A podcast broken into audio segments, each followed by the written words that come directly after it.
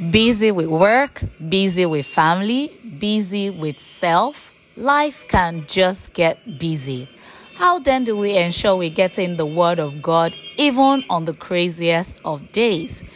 Welcome to another edition of Take 5 with the Word, your daily devotional that helps you get in the Word of God in 5 minutes or less.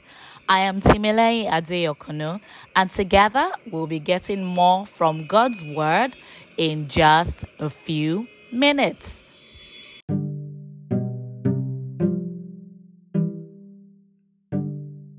Good morning. Welcome to another beautiful edition of Take 5 with the Word. I remain Timile Adeyokono.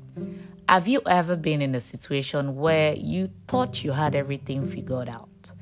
You had your strategy, you had a seemingly um, solid plan, you know, but somewhere along the line, your plan blew up right in your face, leaving you stunned, broken, and disappointed. How could this have happened? Our anchor verse today will be taken from the book of Proverbs, chapter 3, from verse 5 to 6. Trust in the Lord with all your heart, and lean not on your own understanding. In all your ways, submit to Him, and He will make your paths straight. As humans, our reflex is always to use our senses, as they say. We've been conditioned that way from our upbringing, and this has been the only option through the years. This is why we struggle with the idea of faith and trusting God because most times it's just plug and play.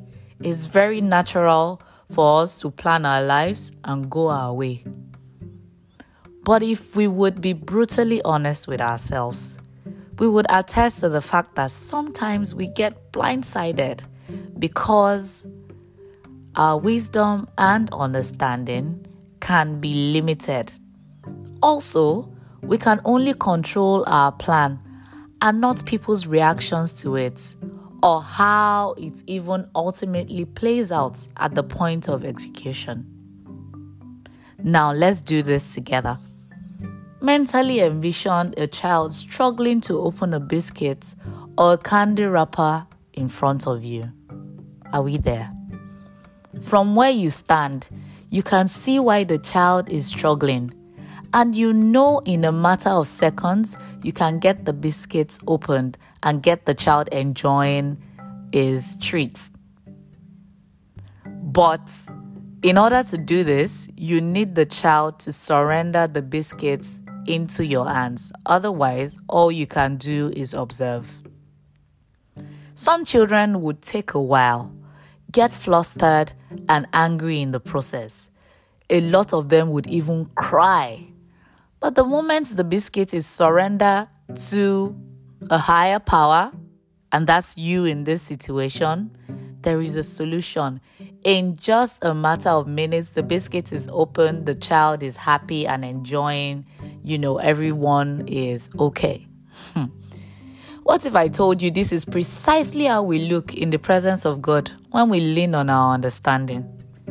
He is present and eager to help, but waiting for us to surrender our biscuits, which could be our plans, our worries, our issues, our future. Can we be real for a moment? Where has your wits and your I can do it alone lifestyle led you? I know where mine has led me. Nowhere. Hmm. Is it a time to recognize that your wisdom and understanding is limited? Are you going to spend another year doing it your way? Hmm. I'm surrendering all to God this morning. No, I have had enough. Are you? If you are surrendering all to God today, also, would you like to pray with me? Let's pray. Dear God, I have leaned on my understanding in the past, and it has gotten me nowhere. Today, I surrender my plans I surrender my worries. I surrender my fears. I surrender my hope. I even surrender my present and my future into your hands. Lord, take me by the hands and guide me in your paths. In Jesus' name, amen.